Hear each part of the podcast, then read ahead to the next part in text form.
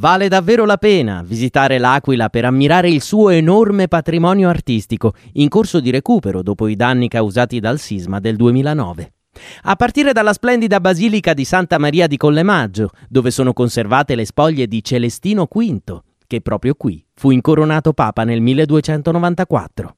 Accanto alla chiesa troviamo il Parco del Sole, dove possiamo fermarci per un picnic in famiglia e per far giocare i bambini. Da non perdere anche la famosa fontana delle 99 cannelle, che ricorda con i suoi mascheroni i borghi e i castelli che hanno dato vita alla città.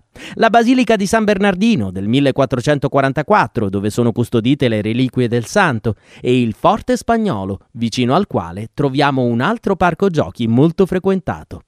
Molti capolavori d'arte medievale sono stati recuperati e ora possiamo ammirarli al Munda, acronimo di Museo Nazionale d'Abruzzo.